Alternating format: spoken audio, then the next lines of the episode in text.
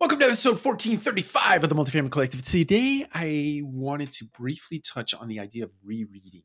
Um, and, and really under the premise that if, let's say you start a real reading uh, discipline or habit early on in your life, be it your teenage years or in your early 20s, late 20s, etc. you, at that point in time, you have a knowledge base, you have an experience base, you have base of the way you show up in the world on all of the experiences curated into one moment called you, right? Or one thing called you. And from that perspective, you can read literature and it will speak to you in some way, germane to that curated set of experiences called you. The act of rereading, so let's say 10 years removed from that moment in time, you are a completely different person based on another set of curated experiences in the various aspects of your life.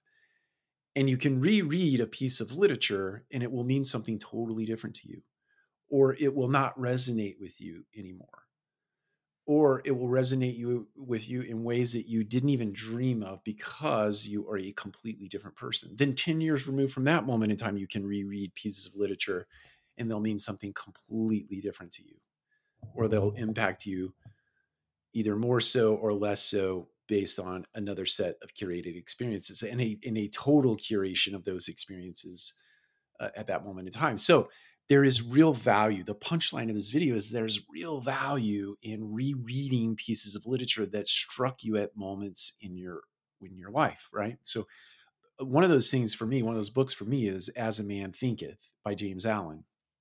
I read that thing I read that book probably 20, 25 years ago or more. And I reread it every now and again, and it means something very different to me. Different passages in that book strike me differently today than they did back then. I read uh, Ryan Holiday's uh, The Daily Stoic. I read this book every day. I have for the last so you can see it like two, 2017 is when I started. Actually, it was 16 because because I bought it back then. Yeah, so 2016 is when I started reading this book, right? But I read it every day.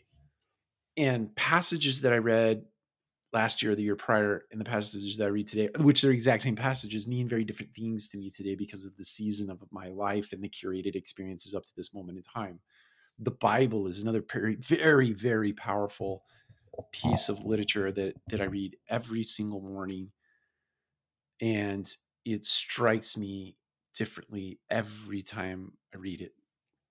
I try to get through the Bible at least once a year, the entire Bible at least once a year, and it uh, it certainly strikes me in different ways depending on the season that I'm going through in my life and the curated experiences of who I am as a person. So, anyway, the long story short here, the punchline is pick some of those books that have really struck you in your life and reread them if you're a reader. If you don't like to read and you've listened to books before, re listen to some of those books that have really uh, struck you in years past. All right, take care. We'll talk to you again soon.